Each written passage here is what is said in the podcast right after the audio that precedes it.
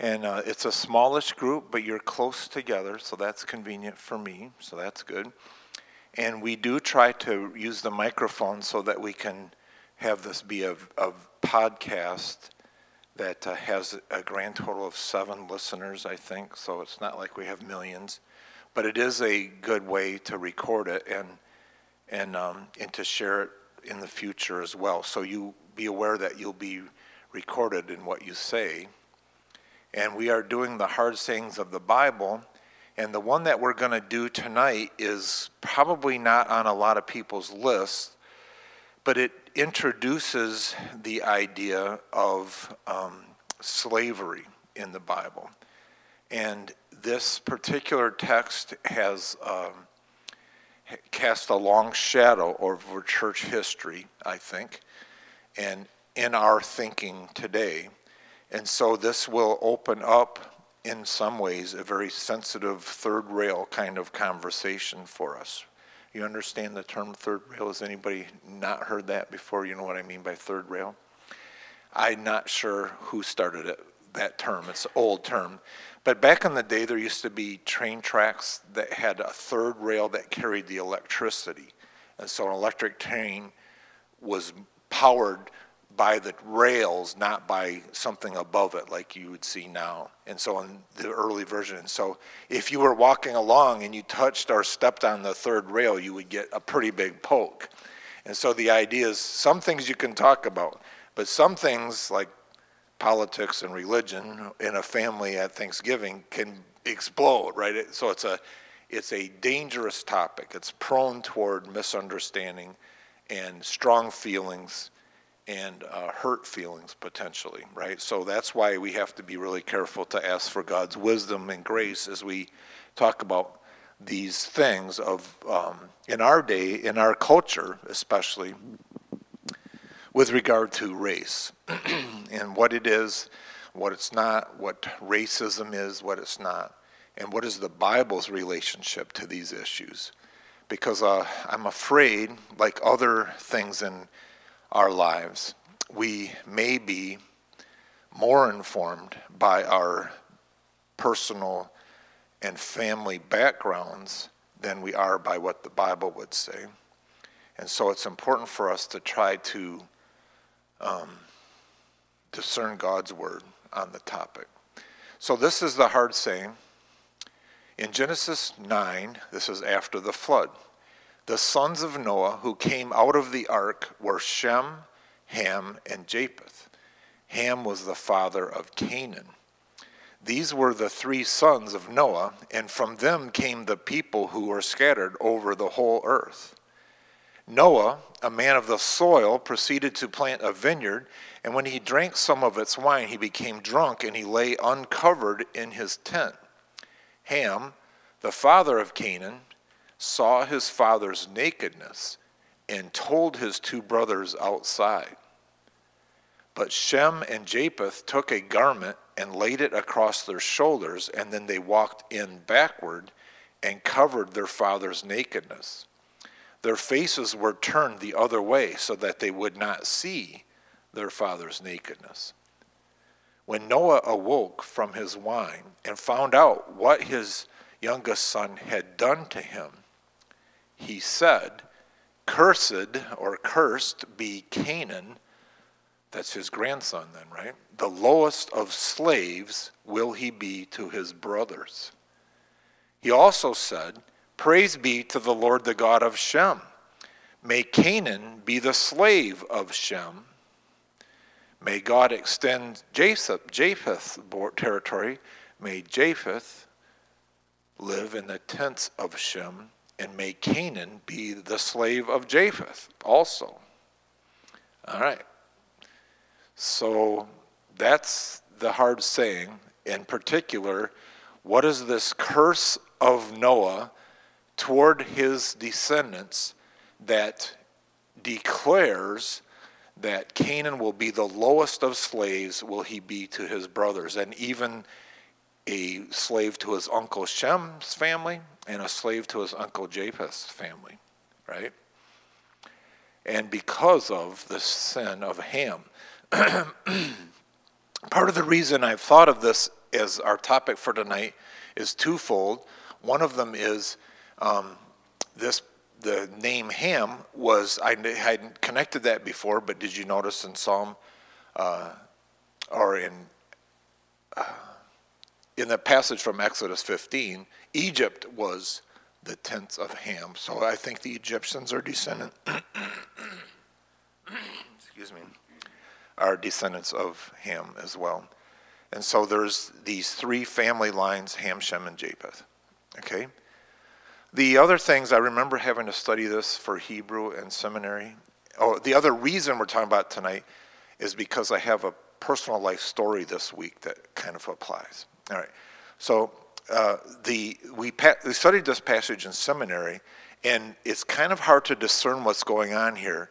But what when uh, Ham, the father of Canaan, saw his father's nakedness and told his two brothers outside, the text is being real brief here and not very explanatory of what happened. But it find, but we find out later um, when Noah awoke from his wine and found out what his youngest son had done to him. There's the implication that there might have been more than just seeing his father's nakedness, that he had done something, or that he, when when uh, Ham came out and and uh, and told his two brothers, his two brothers outside, right, about it. Maybe the way he told the story about his father's nakedness to his brothers was of a mocking and disrespectful and um, and or sensuously offensive tone or content that deserve this curse. And so something happened that is worse than just seeing somebody naked. There's something else going on, it seems. Okay? And so the honor that Shem and Japheth gave their father by backing their way in and covering their father was more than just his body, I think. I don't know. We don't know. But it, the, you can kind of you kind of scratch your head, right? What's going on here? So something's bad. The other reasons that people would maybe conclude these things is because Canaan was the parent of the nations who inhabited the land of Canaan, right? You know the land of Canaan is the land that God promised to Abraham? And then he said the iniquity of the Amorites, that's one of the descendants, has not yet full. And so there was this time that had to pass, and when it was the right time, when their sin had gotten great enough, then God uh, tells Israel to come, or that might be why he delayed, but they, they rescued him from Egypt after 400 years. And then after 40 years of wandering, they came in and they conquered the nation. And this is another hard saying of the Bible when God said, do straight up genocide, right? Wipe them out, man, women, child, and animal, like clean it out. That's a separate hard saying. How does God do that? But anyway, as part of that is that the wickedness of Canaan and his descendants was so bad that it justified in God's eyes complete annihilation of their populations. So it would be as bad as or worse than the conditions prior to the flood. It would be as bad as or worse than the conditions of Sodom and Gomorrah when God came and blew the city away and burned it up. The other things that we know from archaeology and other evidences and the nature of the gods that were worshipped by the Canaanites is that there was a lot of um, homosexuality and um, sexual content in their worship, in their uh, the ways and who the nature of the gods that they served as false gods, and the ways that they would conduct that worship were pagan and awful. All right, so very uh, terrible. So all of these things add together that somehow Ham was a pretty nasty little boy or a man, right? He was a grown-up man. He was married, and he he was disrespectful to his father somehow. All right, so those are that's the background for the curse. The problem is this passage, cursed became the lowest of slaves will he be to his brothers, and the follow on promises or, or statements that um, Shem would be blessed, Japheth would be blessed, and that Canaan would be slaves in both of their tents as well, has been used by, and I've heard it used by individuals to justify a worldwide abuse and use of certain people groups as slaves because they were cursed as the descendants of Ham. Have you ever heard that before? Has anyone ever heard that line of reasoning before? It's been used to justify um, the slavery that we've seen in the world. Now, the next thing to ask is well, where did these nations go? Ham, Shem, and Japheth. From what I understand, Shem is the father of the peoples that became Abraham's family line. And so the at least the Israel, um, the Israelis and the Palestinians, the Middle Eastern, the Arabic peoples, through Abraham, through Isaac and Ishmael, are descendants of Shem. So somehow that family is at least part of, we don't know where else all of the Shem's descendants went. I don't anyway, somebody might. But they're at least the Middle Eastern peoples. The other understanding is that Japheth's family, I think, is associated with the north. And so I, I, I, I'm guessing from my guess and understanding that these are the, he's the uh, progenitor of the white peoples of the world. I don't know where the Asian peoples came from. Um, we have the Tower of Babel incident that's not long after this incident, right? So this is the flood. Not long after is the Tower of Babel, where they gather to people as one speaking one language. They're going to rebel against God and produce another demand for God to judge the whole world.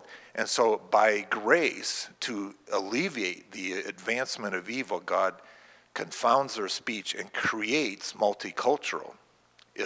I don't know if ism's the right word. He creates a plural culture world, right? He causes language to be different for the first time in recorded history and people spread out because they can't communicate. And so from, from the Tower of Babel, all of the nations of the earth come. And so I don't know where the Asian peoples came from, maybe Shem's family, maybe Japheth's family. But in this whole theory, Ham's family is the one that went south. And so that would be Africa and Egypt. And so the expected understanding is that the dark skinned peoples of the earth, in particular Africans, are the descendants of Ham. Right? So this passage again has been used to justify and excuse uh, chattel slavery, even in, in Western culture. And um, I'm not sure what question to ask here other than have you heard this kind of thing before? Is this, is this familiar to you at all? All right, so this is, this is a tough saying. It's a difficult saying in the Bible, and it introduces the whole topic then of, well, what is the Bible's view with regard to racial differences, family conditions, and, and, and, um, and situations? What other parts of the Bible add to this complexity, right? So I'm not trying to solve the complexity yet. I'm just trying to ask you give me other parts of the Bible that also contribute to the same sense of complexity that this issue is, is uh, a complex one to figure out. What other parts of the Bible help us interpret or maybe misinterpret God's plan with regard to, to racial differences? I'm going to define race as a, they're all human beings, right? So there's not less than or more than human beings, but within the human being, within the species of human beings, there are gene pools that we have named as races. And so, um, I don't know, red and yellow, black and white, are precious in his sight, right? I mean, the world is full of different kinds of people. And so this is, so where else in the Bible adds to this complexity? Did, Marie? A verse that my mother uh, always emphasized look not on the outward appearance, but because God sees the heart. And she would always tell us, you know, you check somebody out by what they do, not what they look like. She meant that, you know, just uh, general genetic and plus clothing and things like that. That's a good mom. So, yeah, that right. God is God is not a um, he is not driven by or limited to his perceptions of the outside of a person like we are right that there's part of that part of that verse to samuel right the, that verse comes from samuel when samuel is trying to pick the next king after saul and he sees all of david's older brothers and and he said surely this is the one and, and god says no samuel you're looking at a different thing than i'm looking at and um, and so that's a really good indication question. You asked what adds complexity, or are you just asking for other verses that inform the topic? Both, both, yeah. So complexity and like, what are things that add to the hardness of the saying? What are things that resolve the hardness of the saying? This one, the sort of God is not a respecter of persons, kind of helps resolve some of the tension. One of the thing, another big one that I would remind is that when Peter had the uh, experience of speaking the gospel to the Gentiles and the Holy Spirit came, one of the things that he said was, Now I realize that God is not a respecter of persons, which was a big revelation for him as a Jew. It was really hard for them to understand that the Gentiles could participate in God's kingdom, because prior to that, they could not, which is the complexity part. I have a verse that helps for me resolve that in Colossians 3. Here there is not Greek or Jew, circumcised or uncircumcised, barbarian, Scythian, slave free, but Christ is all and in all. So there's another uh, passage that we would go to to remind us that there is not a difference between barbarian, Scythian, slave or free, Jew or Gentile. So racial differences, economic differences, and even slave or not slave differences. We're all equally in the family of, of God through Jesus. And so that would be, that should inform how we interpret race, racism, and all those things. But it also brought the word slave back into the equation.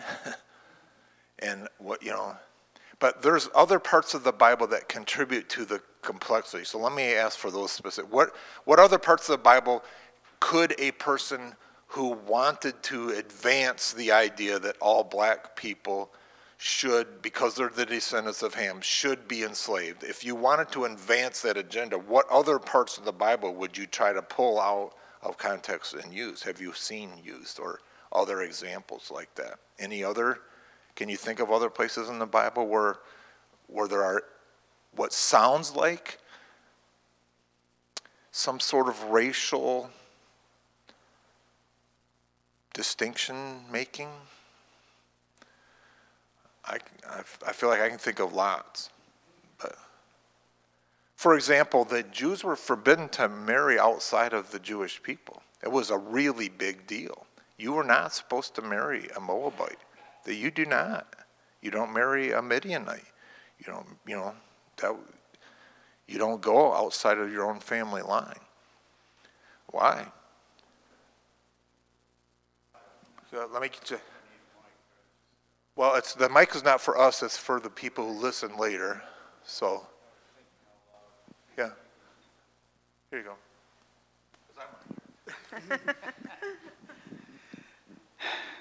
I was just thinking, it, it, um, there's lots of um, passages about the Jews, and uh, you know, and everybody else being dogs. Basically, the Gentiles were dogs to them. So, I mean, everyone, as far as they were concerned, was below them. So,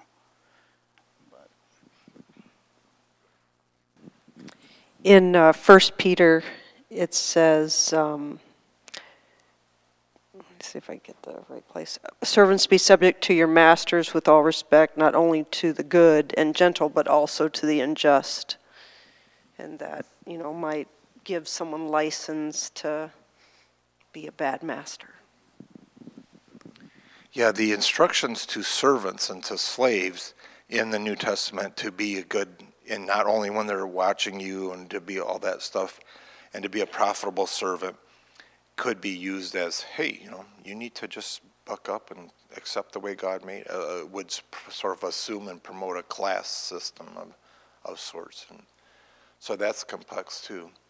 I think it's important for us to understand that biblical or the cultural slavery of the New Testament time is not the same as chattel slavery of like the United States experienced a couple hundred years ago.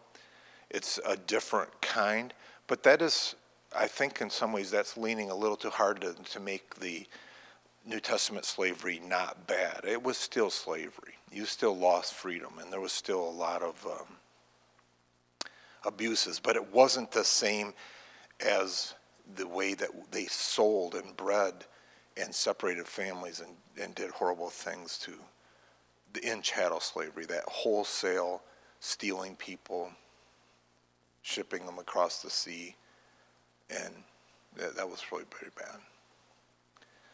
So Paul, Paul would not. I, I, I want to say that Christianity and Paul, in particular, would not have. Um, he would have regarded that as not an acceptable way to live. Whereas being an indentured servant slash lifelong employee of a of a family in a scenario where there isn't the same commerce and freedom, you know, you, you attached yourself to your master's family is a lifelong kind of job sort of thing.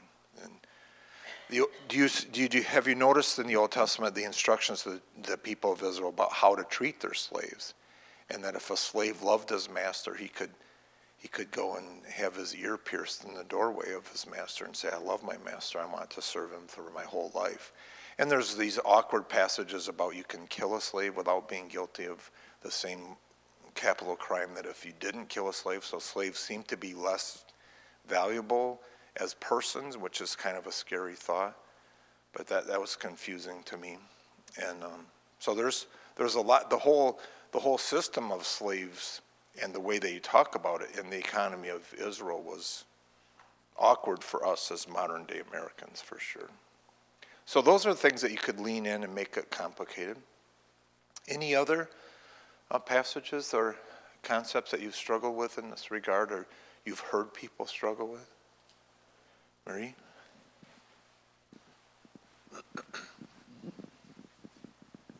Well, it says that Canaan himself, you know, would be a slave, but I don't know that that necessarily means all of his family.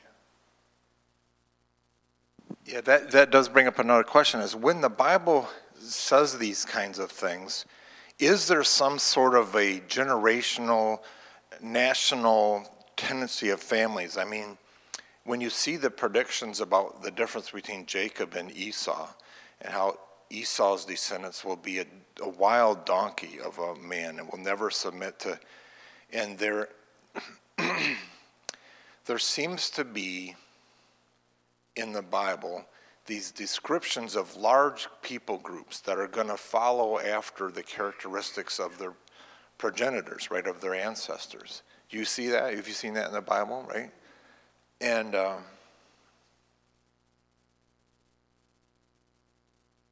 what is that?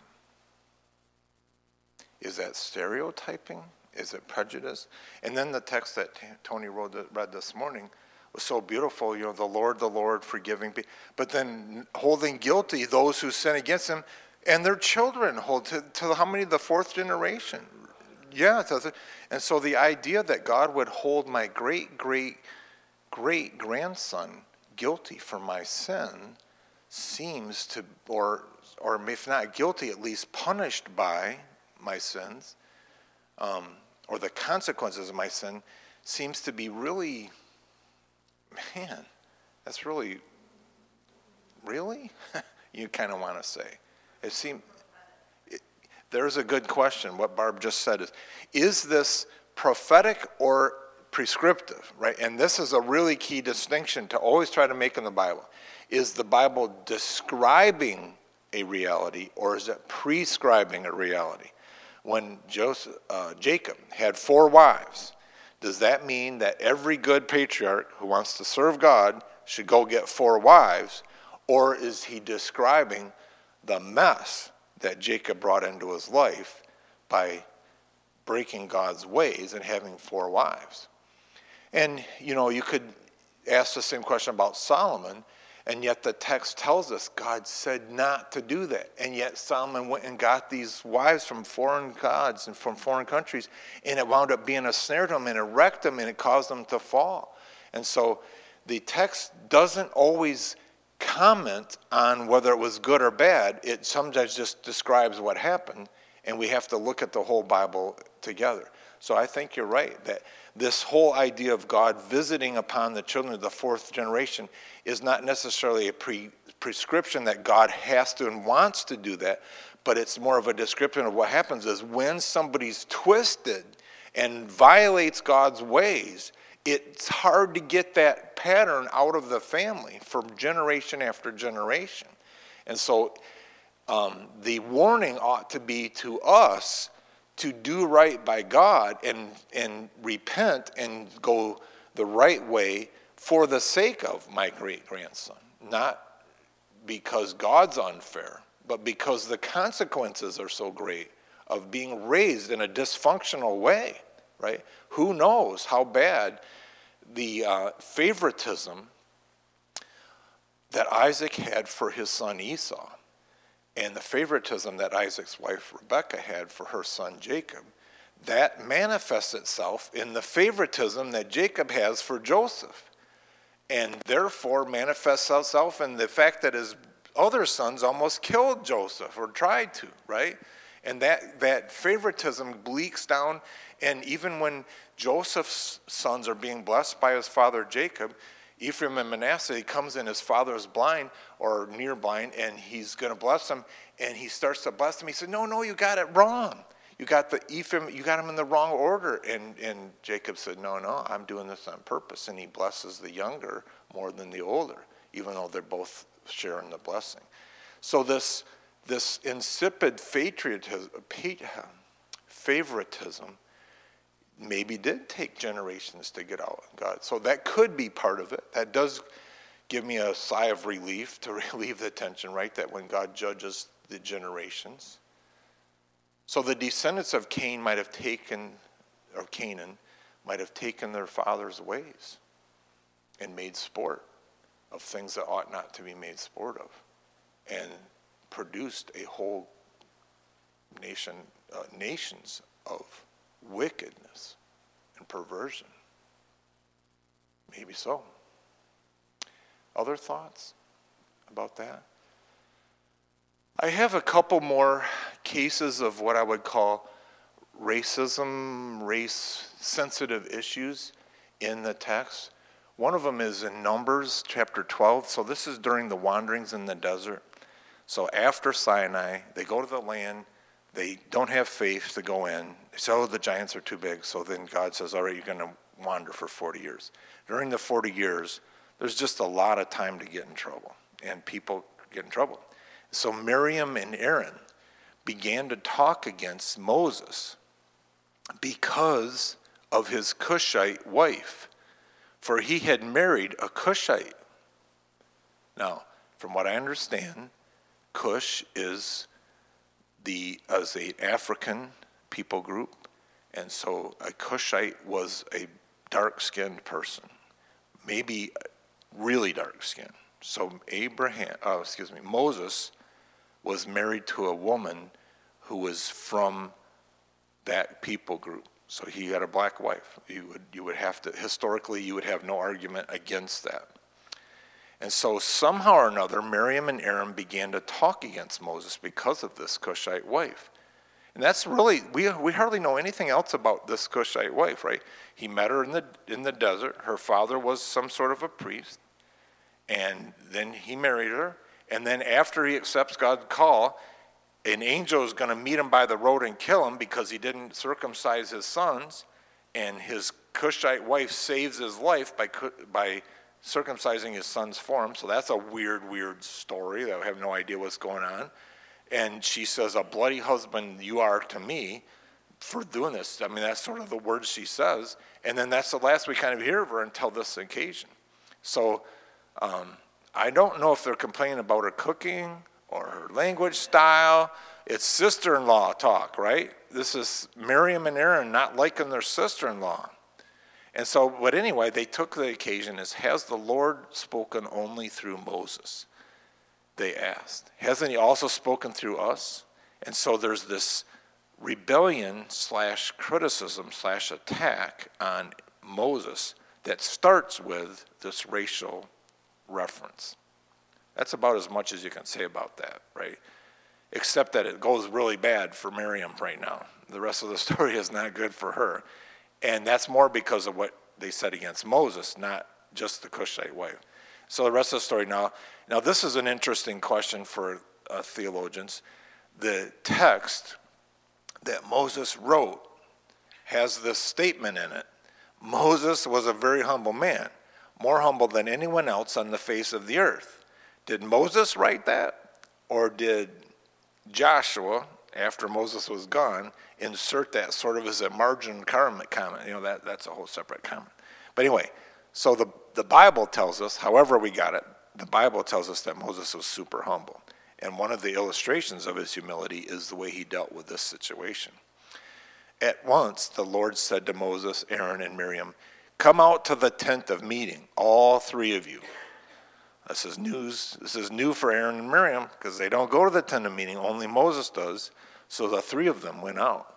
And then the Lord came down in a pillar of cloud, and he stood at the entrance of the tent and summoned Aaron, Aaron and Miriam. And when the two of them stepped forward, he said, Listen to my words. When there are prophets of the Lord among you, I reveal myself to them in visions and I speak to them in dreams, like to Joseph and to Pharaoh through Joseph, you know, the dreams and the visions. He said, But this is not true of my servant Moses. He's faithful in all my house. We quoted that verse today. With him I speak face to face, clearly and not in riddles.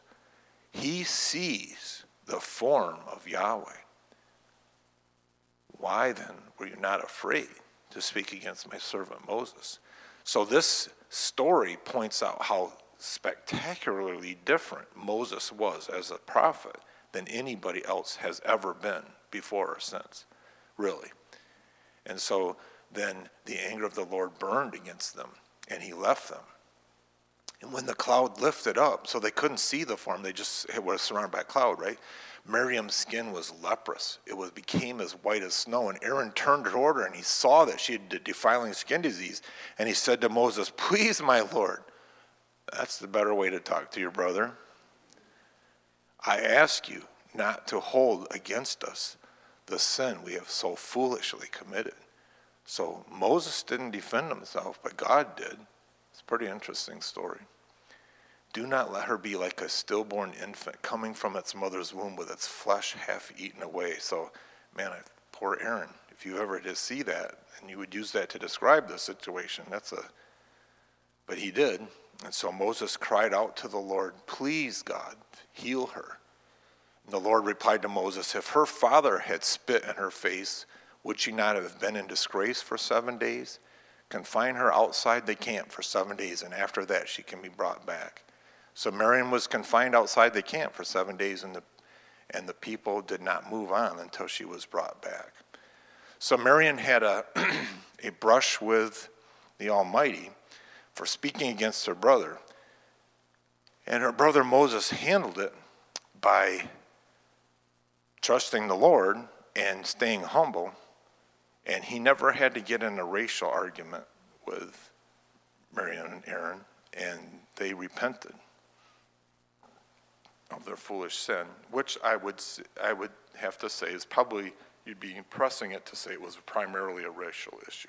It might have started with a racial issue, but it really became a defiance of Moses' role, and God defends Moses' role.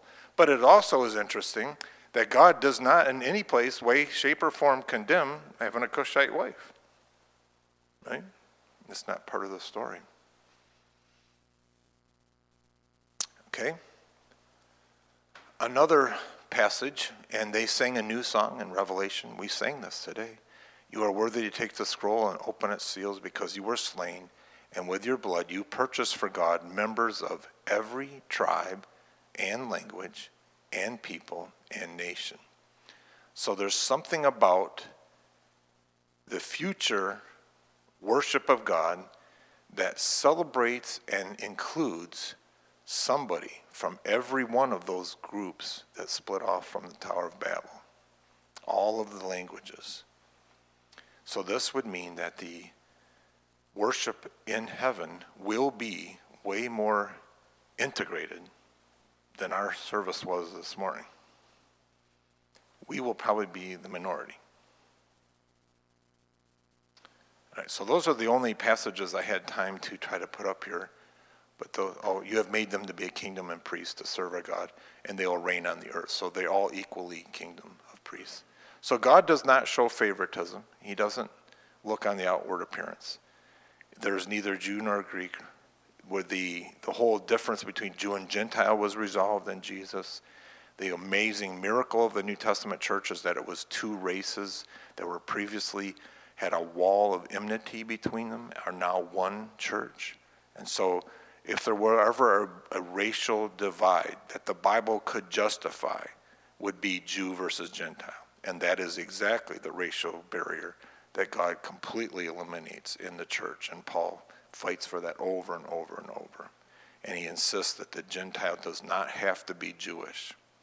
So the Bible gets rid of racial barriers, distinctions, preparations, um, oppressions. Right? More thoughts, John.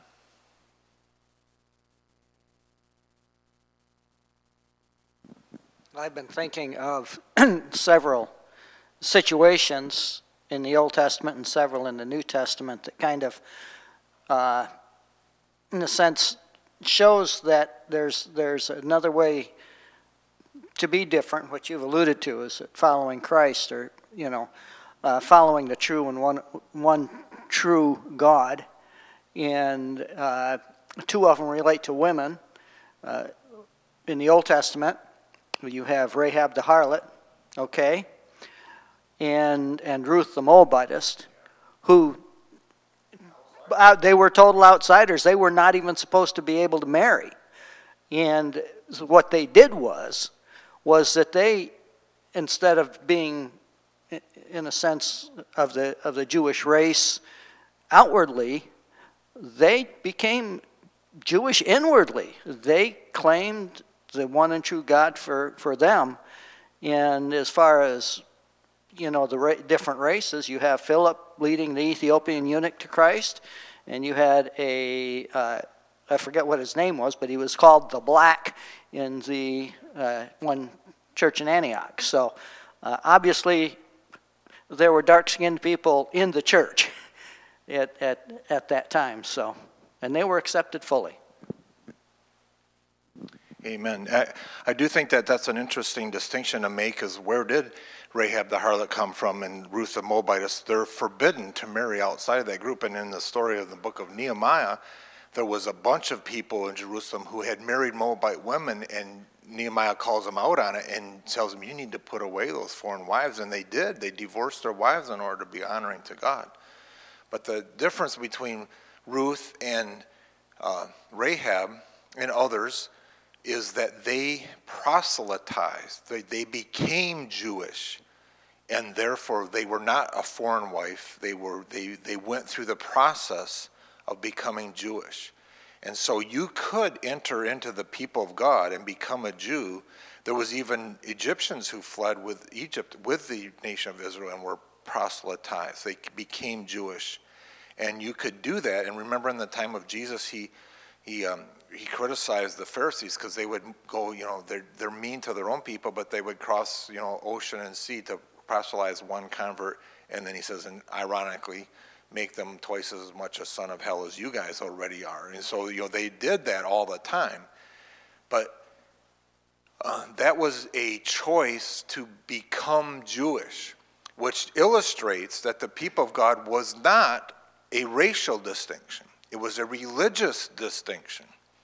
And God when God said not to marry outside, it wasn't a race based thing, it was a religious purity thing. And so if they came into the family, it was not a scandal. And they were supposed to welcome the alien and those things. And so um, that's why the New Testament is so remarkable when the uh, problem that came up when Paul or when Peter preached to the Gentiles and they received the Holy Spirit, and then in Acts 15 there was this big debate. Well, we got to make them Jews. See, they always thought that every time a Gentile became a person who followed God, they had to proselytize. You have to become circumcised. You have to observe the Sabbath. You have to use the food laws, and that was the amazing thing. Is wait a minute. If the Holy Spirit doesn't wait for that to happen, who are we to make it happen? And so they recognize, and this is the amazing thing of the church, is that you and I as Gentiles do not have to become Jewish to enter the family of God. So that's the big difference. It's no longer true that we have to convert to Judaism externally and uh, culturally in order to be part of God's family. That's a really great blessing for us. Yeah, exactly. And which reveals Yes, it, it, it's a heart issue, he said, not a coach. And it, but that also demonstrates that way back when God told Samuel, I look on the uh, heart, not the outward outside appearance, that that seeds of that were already there, and God did welcome the outsider. It was Naaman who got his leprosy cured. And it was the, the widow in Zarephath that took care of Elijah that was an outsider. And God was kind to the Gentiles over and over again. And they were, the way God wanted to be is that Israel was supposed to be a light for the Gentiles. They were supposed to show the world how cool it was to worship God, not to distinguish and keep them away. And so, in a lot of ways, the uh, Jewish racial distinction of calling the Gentiles dogs was their own invention, not God's. And it's a sad comment on human nature. But in Christ, we're all one, and we're free from those kinds of things, or we should be. So, if, even if, back to our text, even if the curse on Ham's descendants, and Canaan specifically, is a curse of slavery, if it's descriptive, possibly, right? This is what's going to happen, it did happen.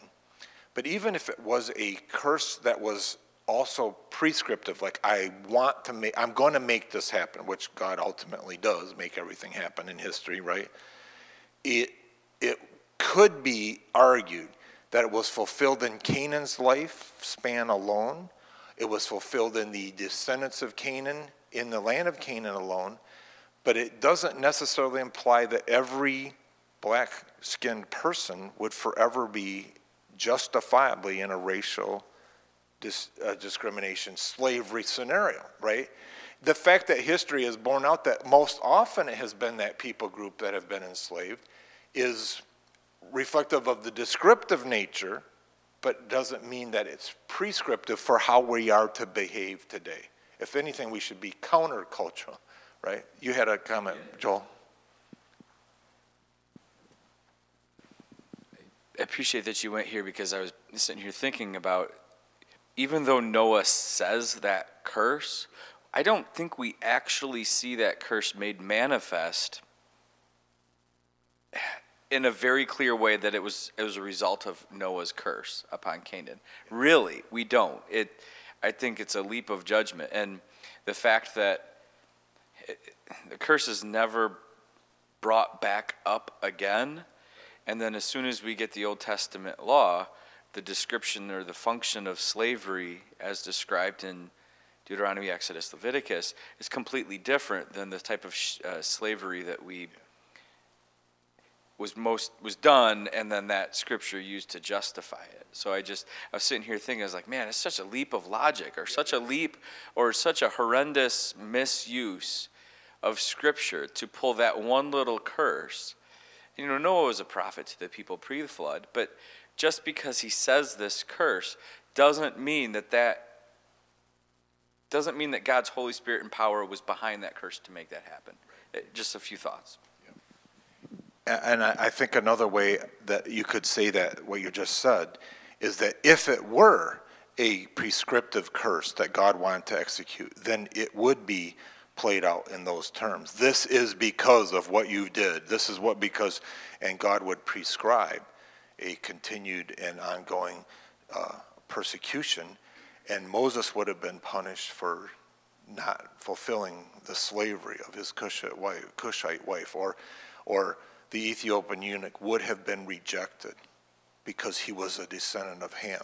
If you're going to carry that all the way down, and um, and so that whole God visiting the sins of the parents onto the fourth generation is a it's the individual exceptions like Rahab and Ruth that demonstrate it's not a rule. I think that's the key, is to, to not let this minor, small part of Scripture influence a worldview that justifies your view of these people are, by definition, inferior when there are so many exceptions that prove that that's not the rule. And it's, um, but sadly, people are prone to distort and use these kinds of things for those reasons. All right, so that's all the foundation, a, a lot of discussion. I think it's helpful to understand that the Bible itself gives us lots of material to be confused about or to at least take into account and to, to find this balance somewhere in the middle. Do you feel sort of comfortable with where we're at? I don't know. If you disagree with me, that doesn't mean anything wrong, but I'm trying to get there. So then, what about us today living in a multicultural, multi-faceted, rapidly deteriorating, I would have to say, culture? From when I say deteriorating, I mean deteriorating from the standpoint of pleasing God, right? Where uh, we are becoming increasingly wicked as a people, as a nation. Agreed? Right? And so we have much to repent of. And so, how do we as Christians speak into this conversation and, and respond to um, the complexities of things in our culture right now, like Black Lives Matter, like uh, is it, CSR, critical race theory, CRT. Um,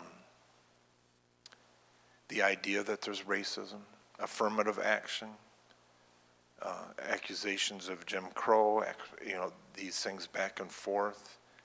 Um, how do we navigate these waters carefully and correctly? And thank goodness we ran out of time to talk. so let's put a pin in it, and maybe next week we'll pick up where we left off, okay? But I didn't get a chance to tell David's story, but uh, um, maybe I have enough time to do that.